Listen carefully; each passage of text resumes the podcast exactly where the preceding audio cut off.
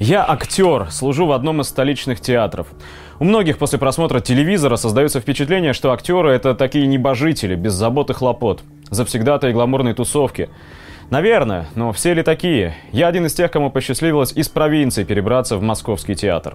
Наверняка мне многие завидуют. Напрасно.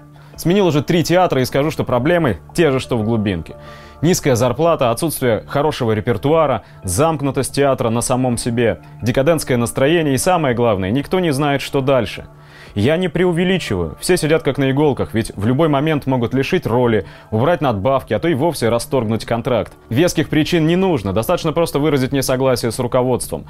А что значит увольнение для артиста? Для молодых это переезд в другой город в поисках рабочего места. Для артистов же постарше – Сами догадаетесь. Наверняка вы зададите вопрос, а зачем России вообще столько паяцев? Ответить мне нечего, поэтому стыдливо смолчу. Приведу лишь несколько цифр. Нас в институт на бюджет поступило 20 человек. Доучилось и получило дипломы 16. Работает в театре спустя 7 лет после выпуска только трое. Театров в стране много, а работать негде. Для чего тогда набирают людей? Чтобы сделать их безработными? Надо признать, что актерское образование у нас пока еще хорошее, ведь живы еще преподаватели правильной советской закалки. Но Раньше было распределение. Отслужив положенные 3, 4, 5 лет в театре, ты имел опыт и небольшой багаж ролей, чтобы устроиться в другой храм искусства. Это было удобно и полезно. А теперь все требуют опыта из ниоткуда. Ладно, талант, но ведь опыт сам не приходит.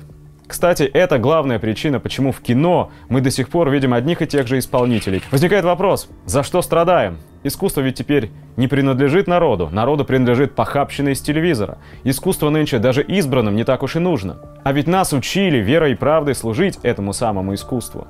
В нас взращивали личности и учили любить свое дело, а еще уважать людей и быть ответственными за свое будущее. Выходит, все это зря. Может, нужно меньше обо всем этом думать и просто жить как скажут, да как прикажут. Нужно ли вообще быть порядочным человеком? Впрочем, все это лирика. Самое страшное для меня другое.